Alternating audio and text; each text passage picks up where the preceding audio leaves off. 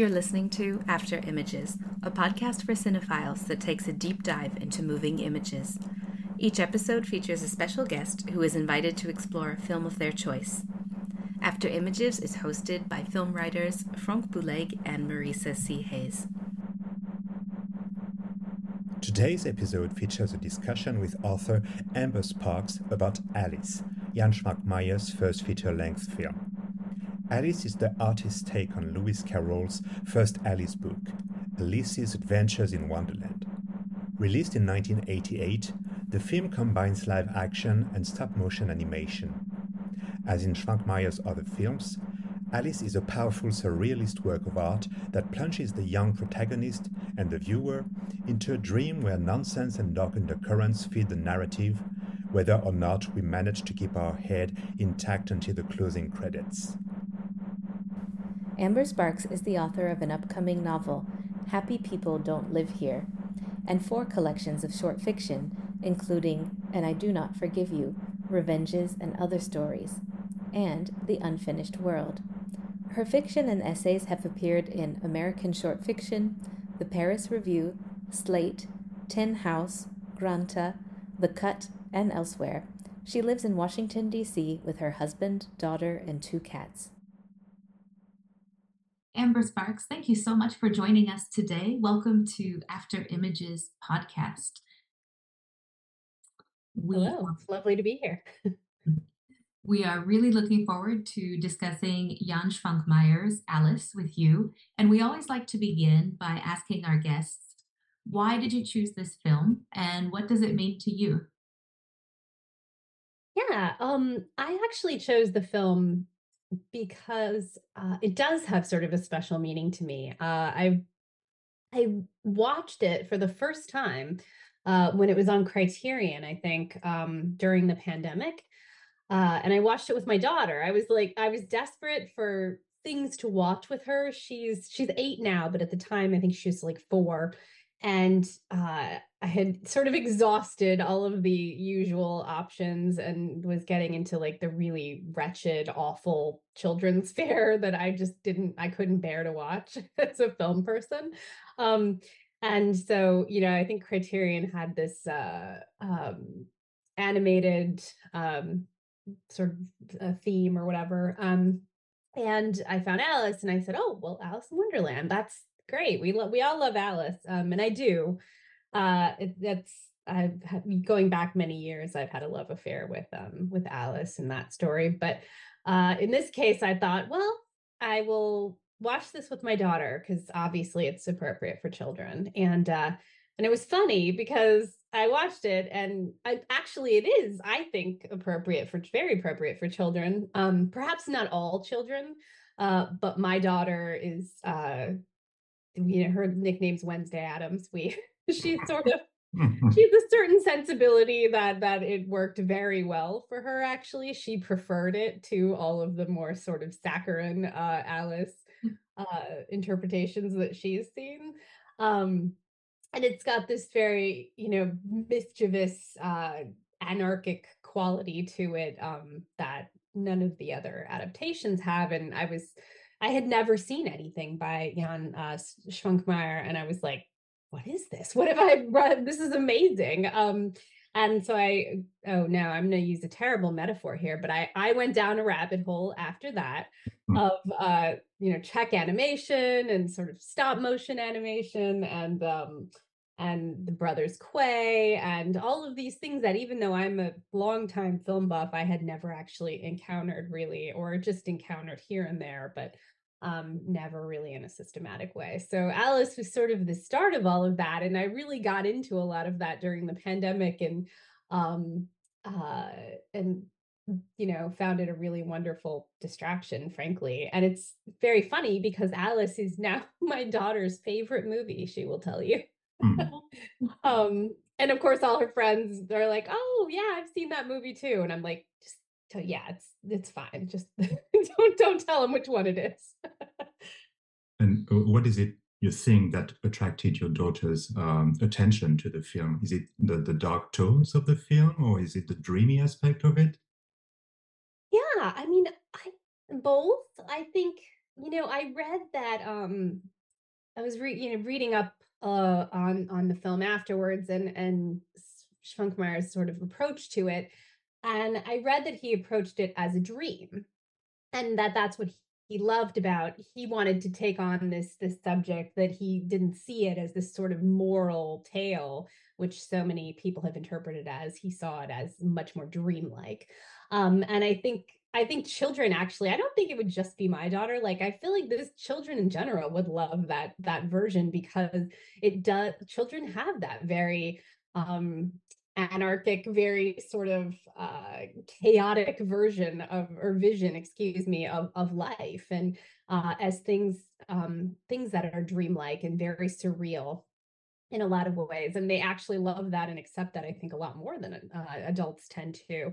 Uh, it it's just sort of second nature. Adults are like, why are why are there socks and why are they moving in and out of the floor? And my daughter's like, that's great. I love that. Uh, she's not like questioning why would the filmmaker make that choice she's just like well of course um and so i actually think in some ways uh she loved that she loved the dark tones as well um it, it just it has that sense uh i think of like bruno bettelheim and this sort of idea of children being very dark people in many ways uh and are having this um sort of wicked streak. Uh, you, the Roald Dahl children, as which you know, uh, children I think generally tend to love those characters and be drawn to them because they do have a bit of a sense of uh, of um, of meanness inside of them or the ability to to to sort of have that meanness um particularly when it comes to adults right and dealing with adults so uh i think she was sort of drawn to all of that I love that. That makes so much sense too, to think that, you know, we don't expect um, life to make sense, especially when we're young, that we just accept these kind of absurdities. But I was also thinking that even though I never had the good fortune to watch this film when I was young, um, I discovered it as a young adult. I imagine that children would also really relate to the title character being the main focus of the film and everything being shown from her perspective. She has so much agency, I think, in terms of like, we don't even see older sister Dinah's face in the beginning. Everything is really focused on Alice and kind of the absurdity of of the adult world and more the things that make sense to her in that dreamlike space. Um, I'm just wondering if you're if your daughter also said anything about the character of Alice or the fact that there was this young actress who carries the entire film. Yeah, yeah, no, she did. She she it's funny because you know, we watched the um Alice in Wonderland, the Disney version, like a hundred times or whatever, and she never particularly identified with Alice or uh was attracted to that character in any way. Um and uh, it wasn't really until she saw this version that all of a sudden she decided she wanted to dress like Alice. She demanded that I go out and get her uh, a little dress um, and like white socks, and it was very funny. Um, and uh, I think she called it her British child uh, style. She said, "I want to be like a little British child." Um, like, well, I don't think that's what they look like nowadays, but you know, that's fine. Uh, yeah, so she did, but she did very much, I think, she, she didn't necessarily articulate why, but I think she did identify with that that character sort of for the first time, probably because of that perspective. Um, and because she's not so saccharine and sweet, right? And you know, I know in the in the the Disney version, there's sort of moments where she steps out of of being this sort of sweet character, but uh, for the most part, it's this very moralistic sort of frame that Disney popped onto it. Um, as opposed to the you know there's there's no sense of that i think kids can probably relate much more to uh, the way that alice moves through this dream this dream world um, that the young girl moves through this dream world in the new one or not the new one but the Švankmajer one. I think it's all very interesting because we were discussing before um, this um, uh, conversation the fact that um, at the beginning of the film, uh, there's a statement that the film is for children. Uh, and I was wondering, I mean, to what extent is that real? Because I mean, it, it is dreamy, but it is a bit, also a bit nightmarish at moments. And I was yeah. wondering how uh, they could relate to that. Um, and it, uh, what you're saying is interesting because it shows that children are not yet formatted to like a certain type of story, a, certain type of storytelling, and that they are actually open than uh, what we uh, think they are to new forms of art and to new forms of storytelling, aren't they? Yeah, absolutely. No, I, I've I've definitely found that to be true with my daughter. And it's it's surprising to me even the things that she will be scared of or or that will um, be more intriguing than scary. Um, some of the things that happen in uh, in this film are very nightmarish, right? There's a scene where um, the the lizard guy um, uh, gets killed or whatever, and then and then sort of comes back to life, and then all the toys kind of uh, come back to life and try to chase Alice. And, you know, she turns into a creepy doll at several points. And there's things that to adults, right, it, it comes off as very nightmarish and, and horrific. But I, my daughter was not afraid of any of those parts, um, particularly. They were just very intriguing. Um, and it was actually interesting, even even the way that I would say. So she first saw the film when she was about four, four and a half, and then uh, saw it again uh, re- more recently because we watched it together before uh, before I was going to do this podcast. And the parts that scared her this time were more parts that would I think be a little scarier to a grown up. Um, already, even at eight and a half, she had sort of that that part of her brain that told her, "Oh, this is what to expect and not to to expect in a film." had suddenly developed. And you know then she did sort of find the bill part scary and uh, and and the idea of turning into a doll was creepy whereas it was not creepy at all when she was four and a half. It was just fascinating. Like what if i turned into a doll? That would be really interesting. Mm-hmm. a thought experiment right? Um and and then by the time she's eight and a half suddenly that that has already become sort of a, a nightmarish prospect mm-hmm it's it's interesting to it's been interesting to see. Uh, I I've been long very fascinated by surrealism, um, both in film and in and in fiction. Um, and that's and actually art too. That's sort of my subject. And so my poor child has been this unwilling uh, participant in being exposed to a lot of surrealist uh, imagery. Um, uh, in film and art and everything but she it's it's so it's been really interesting to actually even watch how her vision of the surreal sort of changes um, as she gets older mm-hmm. well, I know we want to come back to the subject of surrealism and writing, and for sure talk to you about your own work in writing and how that might relate. Um, but just to jump on the idea of surrealism in this film in particular, and I know you mentioned that you've also been watching a lot of Czech animation recently. I was thinking about this kind of hybrid mix of object and live action that we see, and just how responsible is that for this kind of surrealist effect, the kind of enchantment that we we get from watching this film.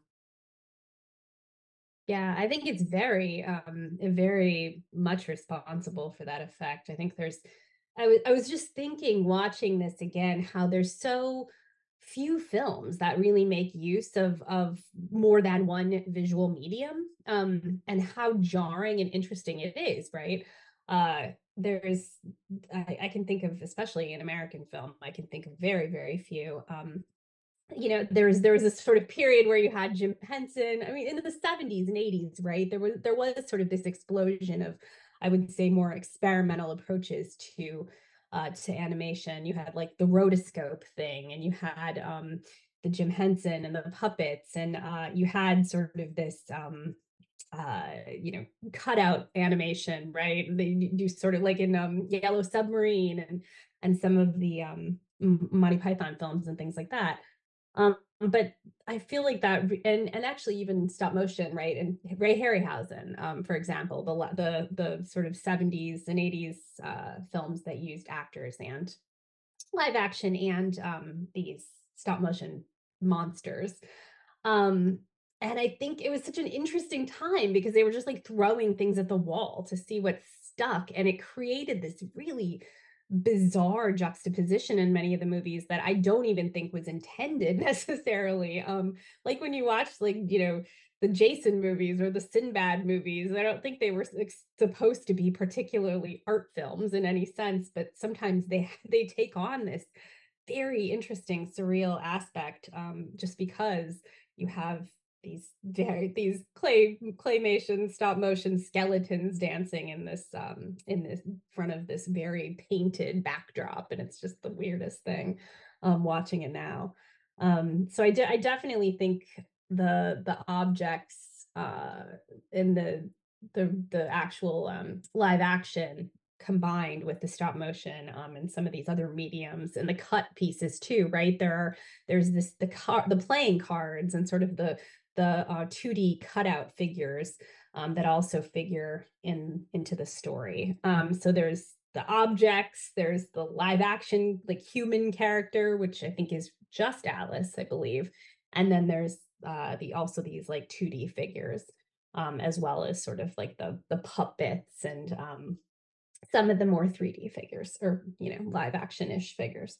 Um, so yeah, it is a really interesting mishmash of stuff. And it, um, I think it all sort of combines to have this, this very uh, unsettling effect because you don't, you go you don't quite know where you are in in reality uh, or or which world you're supposed to have one foot in um, and and where you are and things and just like in the actual like it's very similar to the actual uh, book in many ways i think it gets the closest to the to the original um, alice book because uh, that is very dreamlike and you are constantly stepping from one environment into a completely different environment where it's not just that uh, suddenly you're in a garden and you were in um, uh, you were talking to a caterpillar it's more that uh, ev- the rules have all changed, right? Suddenly everything is different about that environment, and and suddenly now you're a doll, and now you are, and now you are have you're not just shrunken. The way that you actually are able to interact with the environment around you uh, is completely different. Um, so I find that it sort of keeps you unsettled throughout the entire the entire film. Oh, that's such a good point, and it reminds me too that all of these different techniques and the kind of diversity of art objects that you find with these stop motion films in particular you know it feels a bit like a buffet in terms of having all these different variety of visual representations that can give you that kind of emotional effect um, to really experience a variety of feelings and sensations as you're watching. And it makes me a little sad that so many audiences today would sort of chuckle at these techniques because they're a bit antiquated or because you don't have the same kind of continuity that you would have with certain special effects in more commercial films. And I'm so glad that someone like your daughter is lucky enough to get this good start in life to go back and start to look at some older classics and have that more um, an exposure to the diversity of filmmaking techniques and styles. I think that's so important. And I'm sure as a writer, you would agree how absurd it would be if we said that there's only one voice with which you could write. you hmm. yeah. diversity. Yeah, no, absolutely. I mean, I think there, I do feel like I sense that there's a pushback happening now, um, and I it it feels um, it feels like there's just a, a reaction to the sort of um, I don't know flattening, which sounds like the wrong word, but the flattening of animation in general. Um, you know, their Pixar look sort of took over for a long time, and everybody was trying to make the same kind of thing. These like sort of bouncy, round, uh, 3D, you know, characters. Um, and I, I think um and also just the the the idea of everything being CGI, right? And no practical effects. Um, and for a long time it was sort of you'd watch these Ray Harryhausen movies and you know people would sort of make fun of them and be like, oh, doesn't this look silly and how stupid? This dinosaur doesn't look like a real dinosaur uh, and and didn't understand sort of that that wasn't really the point that it wasn't that they were trying to make something look 100% real they were trying to depict something in film in some way that would make you feel something. Um, and i think there's been a, a, a enough sort of exposure to this flattening effect that cgi and the sameness of animation has really had to the point where a lot of people are, I think, starting to try to do something a little different. I mean, you have Miyazaki coming out of retirement to, you know, with his hand drawn style, ranting and raving against his son, you know, doing the the the, the 3D bandwagon, joining the CGI bandwagon, and you have um uh that's and I cannot remember their name. I feel so bad, but the Irish studio that does um did like Wolfwalkers and Secret of Kells. Yeah. Mm-hmm. Book of Kells. Yeah, yeah, exactly. Um and Song of the Sea, which are beautiful films and and really interesting to look at. And um and like Guillermo del Toro had his stop motion Pinocchio, um, which was had some issues as a film, I thought, but but it was trying and that was cool. The the style was really interesting. And um so I do think that there is you know, even like Coraline, right? And Corpse Bride and some of those films. I mean, I know they use some computer animation as well as just the stop motion, but um, sort of, I do see people sort of going back to that um, a little bit more and realizing, I think that there was something there that was interesting and that we're we're all sort of tired of these CGI fests and this same sort of animation and um, maybe people want a different way to see something. So, yeah, I do agree with you when you said that um, there's a certain feeling by some people that stop motion is basically for children, when mm-hmm. actually I think um, I mean, it's so much more than that. I mean, yes, it can be for children, but at the same time, um, and, and, this is very interesting to um, analyze Alice through the eyes of a child, um, because uh, children are trying to figure out the rules of the world. And so for them, um, um, a box can talk. I mean, who says it can't? I mean, until, yeah. uh, until you've figured out that they don't actually, in our reality, do that, uh, who says that um, uh, objects uh, are uh, have the right to have a life of their own? And um, I think this is what is so powerful about stop motion maybe it's the fact that all of a sudden all those objects are given back the life that we thought they could have when we were children. Yeah. No i think that's beautifully put i love that i, I think that's exactly right. Uh, there's there's that's one of the things that i find most interesting about sur- a lot of surrealist art in general um that's for instance the art of like remedios Varo or um uh, Leonora Carrington, objects have life. There, there are all these objects that have um, that are growing, or you know, tables that suddenly have actual legs, or are growing sort of plants out of the the heads of um, dressers, and and boxes have mouths, and and I think that's that's very true here as well. I think, and and that's you see that throughout um, Švankmajer's uh, stuff, right? Is it objects have life and all of these different objects sort of come to life in a way that is uh, not necessarily only there for the benefit of entertaining children it can sometimes be frightening or unsettling or or but but they're they're not there just for us they're they actually have their own sort of sense of life which is often very alien right it's not it doesn't actually make any sense in terms of a human um human ideas and emotions which is i think very cool maybe we can segue a little bit into writing as well, because we have your wonderful book, and I do not forgive you here. the great cover. I love that cover. So it'd be interesting to hear, perhaps first, what your relationship is to Lewis Carroll's um, writing and how that may have influenced you as a writer. Because there's yeah, a, um, one of the short stories is uh, titled "Through the Looking Glass," isn't it? yeah, yeah. No, that's Alice has haunted my writing for my entire life, I think, or or as long as I can remember. Um, I remember seeing it when I was bit too small to even remember, and like probably a lot of children, and um, and immediately being taken with the idea of, of the uns- the unsettling, destabilizing aspect of it. Um, I love that, and I've always, I think, been sort of obsessed with that in my writing. Um, and and I remember seeing on TV actually in the 1980s there was this TV version of Through the Looking Glass, and I hadn't read. I had read um, Alice, but I hadn't read Through the Looking Glass. Um, uh, and I read it after I saw the TV show, but it was uh, you know, they had the the chessboard and the queens and all of that, and um, I was very taken with this idea that there was uh, a, a world behind this you know she just step into the mirror right into a different world that even seemed to me more exciting in some ways than um, than the idea of falling asleep on a riverbank because that was obviously a dream, but then being able to actually step into a mirror sort of gave it a more uh, surreal aspect. Is this real or is it not? We don't know.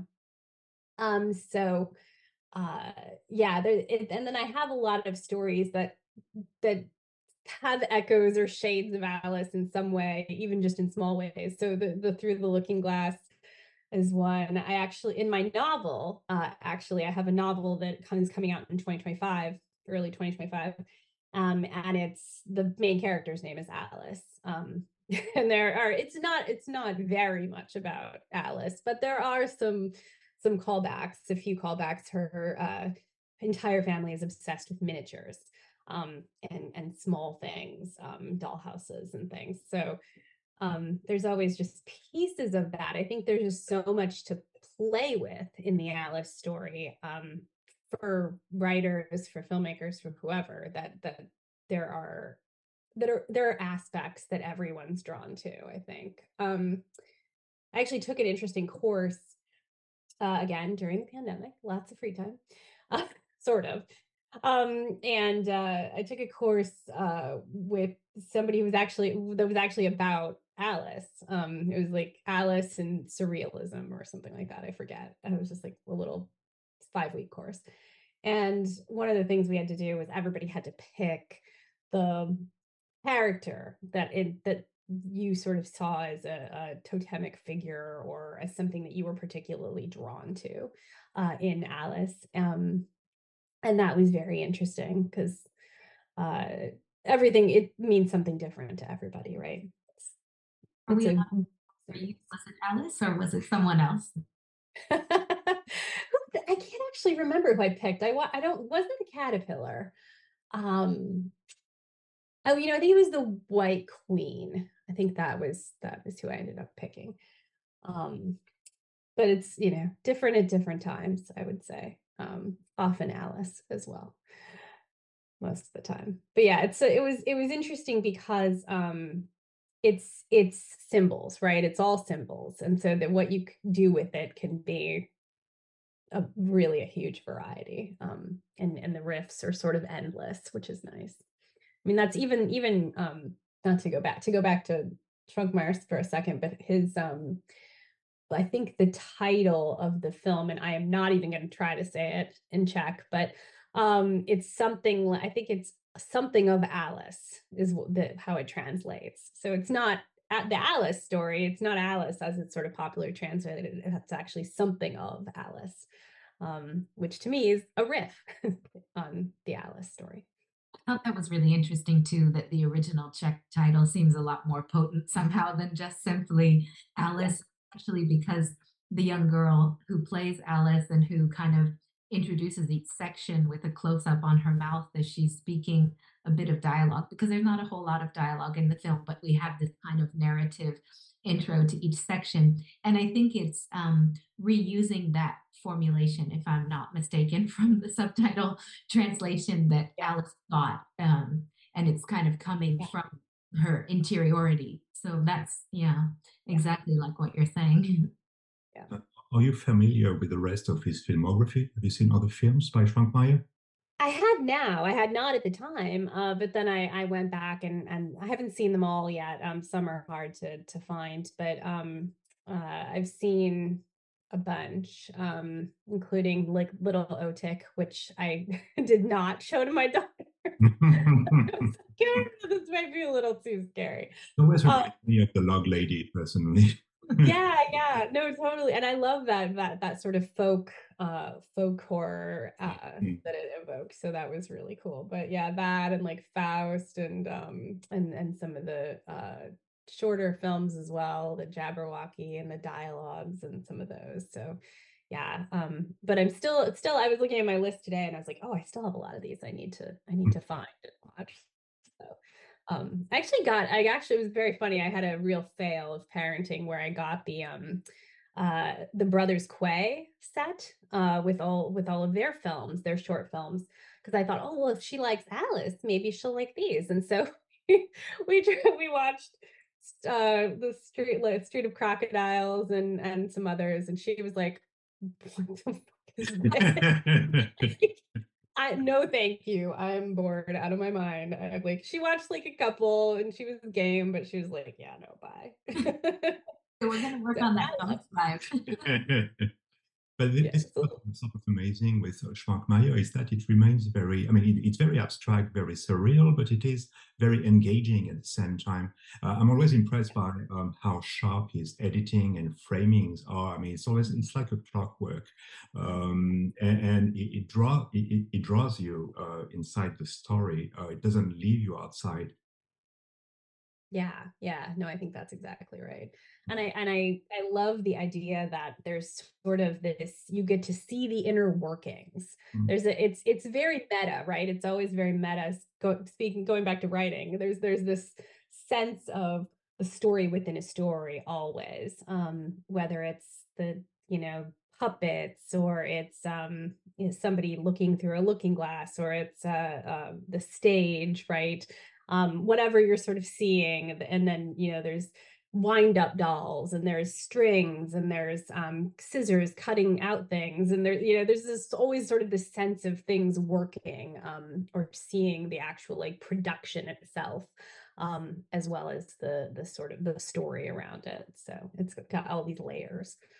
Absolutely. Yeah. Um, uh, earlier on, you said that um, even before starting to watch the, films of Švankmajer, you were already a film buff. What what sort of films are you into? um, so many. Uh, I, that's a hard question um, to answer, but uh, I would say, let's see, what do I especially love? Um, uh, probably horror, uh, horror films in particular. Um, that's just my favorite genre always uh every my and my husband and i are both very into horror and so uh, october in our house is like that's all we do that's for the entire month um and actually we're still kind of finishing up some films now but uh and and so my daughter's been indoctrinated into that as well um which might have a little bit to do with the the Wednesday Addams thing. Uh, but yeah, I love I, I classic films in particular, classic horror, uh, universal horror. Um, I almost chose for this uh, Val Lewton uh-huh. to talk about Val Lewton because I have a, a great love for Val Lewton's films. Um, uh, I was actually just talking to somebody else about the seventh victim the other day. Um, er, I, I love uh, spaghetti westerns. I love noir. There's so many. Um, just everything. I'm a huge film buff. Um, yes, you're obviously a really um, have a, a wide range of cinephile interests. Um, yes. you know, are there concrete examples of how that manifests in your writing process? Just as I imagine there are many books that were influential for you, like um, Lewis Carroll's writing. What about film? How does that relate to your own writing practice? Yeah, I think quite a bit. Um, I I definitely am a visual writer, uh, and oftentimes setting is actually more important in my in my stories um in my writing than plot. It probably is. Um i am always thinking very visually when i think when i am writing um and i'm always thinking about uh sort of the the the not just the setting but the this the visual tone of what i'm writing as well. Um so i i do think a lot in terms of sort of a cinematic way when I'm writing. Um, I think that's only gotten crazier as I've gotten older. Um, and and you know just been exposed to more and more interesting things as soon as when I was a kid in college, like taking my film classes and suddenly being overloaded with these things that I'd never seen before. Um, these amazing films. Um, I was uh, it sort of spurred a whole new kind of writing um, in a much more, I think, surrealist style in a lot of ways.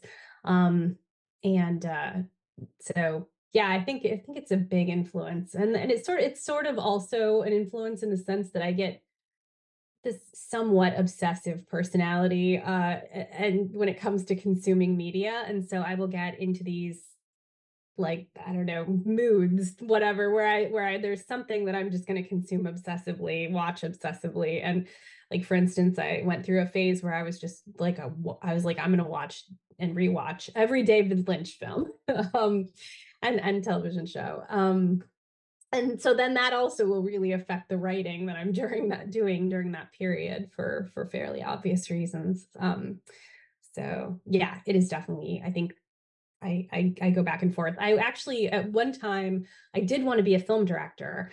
Um, my my original training is actually in uh, acting and directing. Um, that was what I went to school for, and um, I was going to go to film school and do all that jazz. And um, uh, then I sort of chose this other path, but it's still it's still always there, and I still am thinking a lot in terms of the interplay uh, between um, art and film and and uh, writing on the page.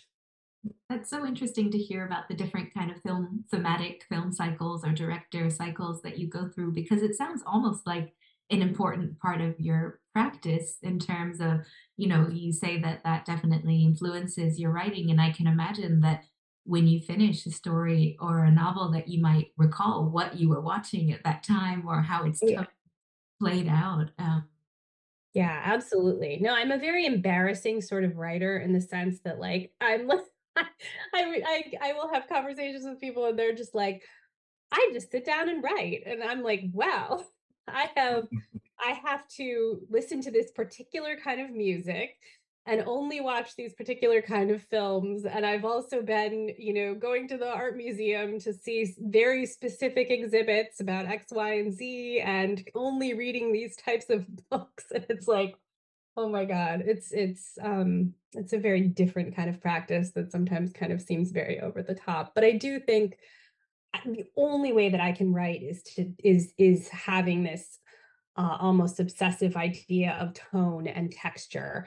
Uh, and that is its own thing. A lot of what I write is probably, I would say, gothic or gothic influenced in some way and and that's all tone right it's it's it's so i think that for me just surrounding myself with all of this media that um all of this visual media that reflects that tone just helps me to sort of keep it in my head and create it. It's like my version of being a meth a method actor. not really. I know that's not really being a method actor, but um it's like but you're you're rating a certain atmosphere that you want to really yeah method writing. yes. And um, can you tell us a little more about that upcoming novel of yours? Yeah, yeah. Um, so it is uh, uh, called Happy People Don't Live Here. Lovely, charming title. Um, and it is, but it's funny, I think. I hope. I think it's funny. Um, in a in a dark way. Um, it is, actually a sort of modern gothic novel. I think that's what the jacket copy says. Um, and it's uh, about a mother, Alice, and her daughter Fern, who live in this sort of crumbling old sanitarium uh, that is now uh, an apartment building uh, where a lot of uh, people go to hide. Um, and there's a lot of secrets, and there are ghosts, real ghosts, uh, as well as metaphorical ghosts. Um, and uh, lots of strange things happen, including a, a mystery and a dead body. So, yeah. Rabbit. Uh, no rabbits, but mm. there are rabbit holes. yeah. It definitely sounds very Švankmajerian, if we can, if that's a term. Um, and I'm just wondering if you could tell our listeners, um, and particularly in this day and age when a lot of younger people aren't really, or so I'm told, because I can't count myself among them anymore. Um, they're not necessarily going back and looking at older films that are more than five to 10 years old. What would you give as um, an enticing reason for someone to discover Švankmajer's uh, Alice? Yeah.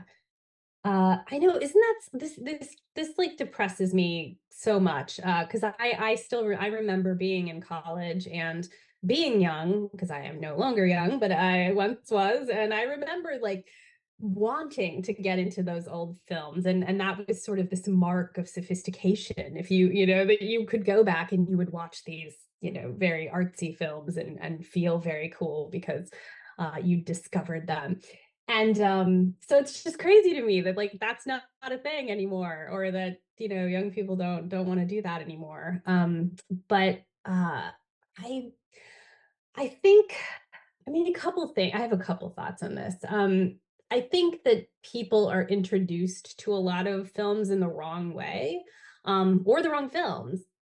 And uh, for example, if you're trying to get your kid really into black and white films, older films, you know, maybe there there are some things that are not going to be enticing to them. Um, but like for example, we actually started my my daughter and I started watching um and my husband the Marx Brothers uh, and we watched Buster Keaton um, and Charlie Chaplin films. And like, I feel like most people would say, oh my God, you can't expose an eight year old to silent film. But my she loved it. And I've talked to other friends whose children have also, you know, watched silent film and loved it because it's pure physical comedy. It's the best thing for kids, right? That like there's nothing they like better than like slapstick um and and and suddenly it helps them sort of get over that hump of i'm watching something that's very old or i'm watching something that isn't familiar to me and it's it's it's black and white and that's weird and i don't know what i'm seeing because it's in a it's paced differently it, they sort of get over all of that because they realize oh this can also make me laugh and it's and it, it is very funny and I am enjoying watching it. And suddenly there's not this sort of stigma about black and white movies or whatever. So I feel like that's one thing is just finding the the the the movie that works for you as, as sort of an entry point. But um but I don't even think that's a problem with Alice because Alice is not even a it, an older silent film or a black and white film or something that would be like quote unquote inaccessible in some ways. I feel like right off the bat, it's it's it feels very modern to me. Um, it feels. I mean, first of all, in my head, I'm like 1988. That was like yesterday, right? But sadly, it was not um but it feels modern to me. It does not feel like like an older film. Um it, it's uh both in this sort of experimental aspect but in the i guess metafictional way that it's told. Um but also uh just the the imagery and the um and the pacing and everything actually feels very modern. So i i but i feel like also uh uh, like I always tell to when I'm teaching younger students, um, give it like 10 minutes. give just give it 10 minutes or 15 minutes, whatever. Um, and then you know, do what you will after that. But but if you give it 15 minutes, I guarantee you're gonna get sucked in. And you may not know exactly what you're watching, but you will be intrigued. Uh, and sometimes that's better than knowing oh it's this kind of movie and now here's what i'm in for right and and sometimes that's actually what we need right now most is something that we have no familiarity with and that is absolutely intriguing just the same absolutely great advice mm-hmm. No, and I think this relates back to also what uh, we were saying earlier concerning children not yet having been taught what to like and what to dislike. I mean, they are very open to um, silent films, to black and white, to all sorts of uh, filmmaking because for them it's all new. Yeah, yeah, absolutely. I mean, there is not, there is no sense. It was funny because again, you see it when I see my daughter aging and actually having more of these preconceived notions as she gets a little bit older. Like when she was young, we would show her, I mean, we showed her like Buster Keaton films or whatever when she was like three and four because they're just it's just like physical language for the most part. Um, there's not much more that you need to bring to it. And she didn't think anything of it. She was just like, ah, this is funny. And then, you know, fast forward to now, and she's like, oh, well, I don't want to watch a black and white movie. And then, you know, once you put it on and she gets into it, she's like, oh, this is great. I love this. But then all of a sudden she has this idea in her head already. And I'm like, I don't even know where you got this from. Like, what, the kids at school? You're like, I don't want to watch a black and white movie. And like, so I think um yeah, there's this there is this really wonderful opportunity when kids are very young and they don't have these preconceived notions and they aren't sort of being influenced in in any way. They just are completely as you say completely open to anything and everything that's put in front of them. And surrealism is actually the most cool thing for those kids to watch because they just go with it they're the whole world is surreal to them like so of course they're going to go with it Mm, Are there other animation projects, um, Czech films or otherwise from other nations that you would recommend to viewers who really appreciate Švankmajer? Um, of course, we mentioned the brothers Quay who pay tribute to Švankmajer and really appreciate his work, but any other um, animators from Central Europe that you might recommend to our listeners?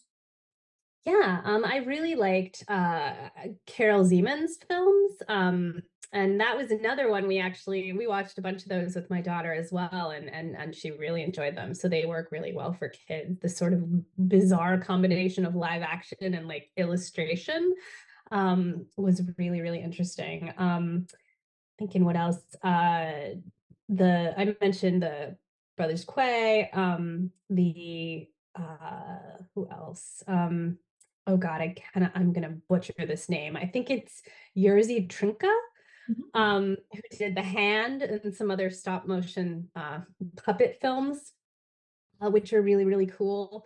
Um, this so it's more this one's uh, Fantastic Planet, of course, which is I think a French and Czech collaboration. Um, but that one actually, and that's it's funny. I was talking to my husband about this podcast, and he was like, "Oh, that reminds me, we got to watch Fantastic Planet with with our daughter." So I think we might actually do that tonight.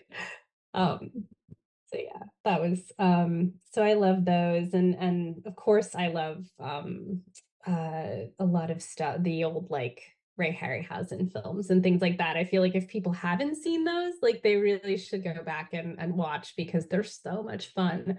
Um and uh, there's some more recent ones, obviously, like uh, Anomalisa was really good. Um, Anomalisa, uh, Wolf House, I really loved also, and I can't remember the name of the animator, but it that was I watched that recently. I'm not gonna watch that with my daughter, but um if you've seen it, you know why, but it's not, it's not really appropriate for children.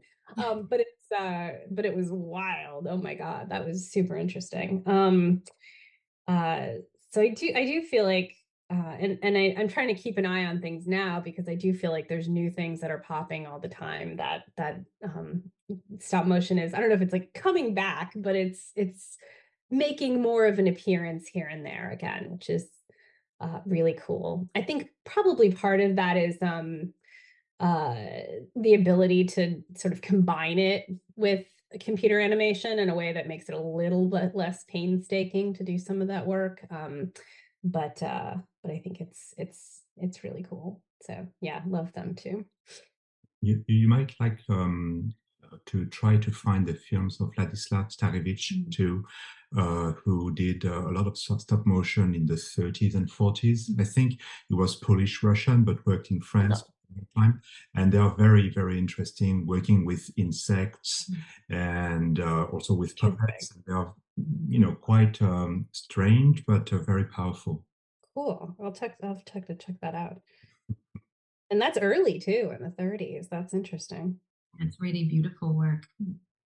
But uh, it's interesting what you mentioned too about the processes changing because, yeah, I think we should mention this very laborious process of stop motion and the time and dedication that went into that traditional process. You know, I think um, I was reading that just to make, you know, one minute of film, sometimes certain animators would spend several days on that process. So, yeah, it is interesting to know that today it's possible with merging some other techniques that simplify the, the process or speed it up in any case. Yeah. I did I did think it was really interesting because I was reading that um one of the reasons that that stop motion and or that animation sort of in general fell off um in the Czech Republic um was uh that uh they actually didn't have the money and and the sort of expertise to do to move into the computer animation phase when everything went computer animation in the 90s and on that they couldn't really compete. And it, that was so fascinating to me because at the same like they but they are doing these like incredibly laborious uh things with stop motion um and and hand drawn but i guess that you know maybe doesn't cost as much either so. Yeah it really is. Really helps us to remember too how much economy and and technology are tied to the filmmaking process. As much as we love to talk about the artistic angle and that remaining the heart and soul, there are these kind of, you know, realities that play into how things are made and when they get made. Yeah, I mean, I'm hoping that the the I know that the um Pinocchio, Guillermo del Toro's Pinocchio got a lot of attention and and won some awards and things, and so I'm hoping that that will you know, maybe maybe at least start a tiny tiny renaissance. With people like wes anderson too. Yeah oh yes. I forgot about wes anderson. Yes exactly. Um fantastic mr fox is is so great. And the what was the other one he did recently? I can't remember the name of it but island of, island of dogs island of dogs yeah which was really which was really interesting. Hmm. um so yeah that's it that's i love his stuff too so we usually like to close um, the podcast by asking our guests um, if um, there's a question that we haven't asked that um, they would have liked us you wish we had asked. oh my goodness. Um, hmm. I don't know. Do you want to? What about who's my favorite visual artist? Who's yeah. your favorite visual artist? uh, Remedios Varo. Um, that in that everything that I've talked about here today is is reflected very much in her work. Um, the the sort of life of objects, the surrealism, the symbols, um, uh, the agency of of female characters, all of that. So, oh, she's such a powerful figure. I hope that if our listeners are not familiar with her work, that they will look her up to see some of the most stunning uh, paintings that are out there. there, if they're anywhere near Chicago, there is an amazing exhibit right now. Um, at, I think the Art Institute that is uh, uh, features a whole bunch of her paintings that um, typically I think are only uh, in Mexico. So I have not gotten to see it yet, but I hope that I can. Well, we really enjoyed today hearing about your experience of Švankmajer's Alice, but also the unexpected surprise of hearing about the perspective of your young daughter and her experience of viewing it. I don't think we've ever really discussed on the podcast before um, how film affects children and what a young um, spectator would experience. So it was really, really interesting for us to have that angle today. Thank you so much. Yeah, of course. I'm definitely trying to create a film junkie with all of my all of my being. So we hope she will continue to watch uh, Švankmajer's movies and other stop motion films from the Czech Republic and other places around the world because there's really a, um, a fascinating universe that can be uh, that is created by all these artists and mm-hmm. that sometimes uh, is a bit forgotten, um, looked over. Mm-hmm. Um, yeah it really deserves to, to be brought to the attention of the audiences.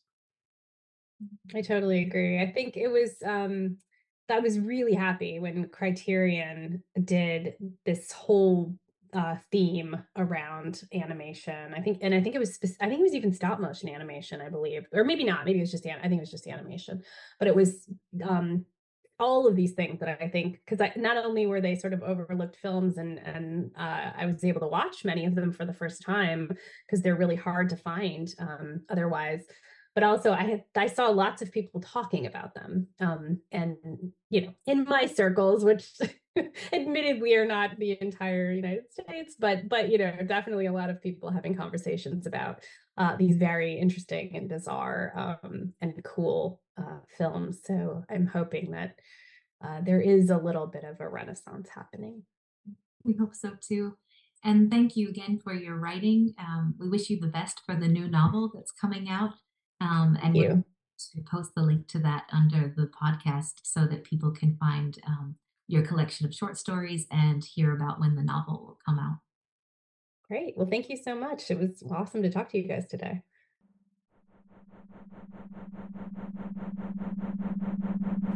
Thank you for listening to After Images. Please subscribe on your favorite podcast app and follow After Images podcast on social media.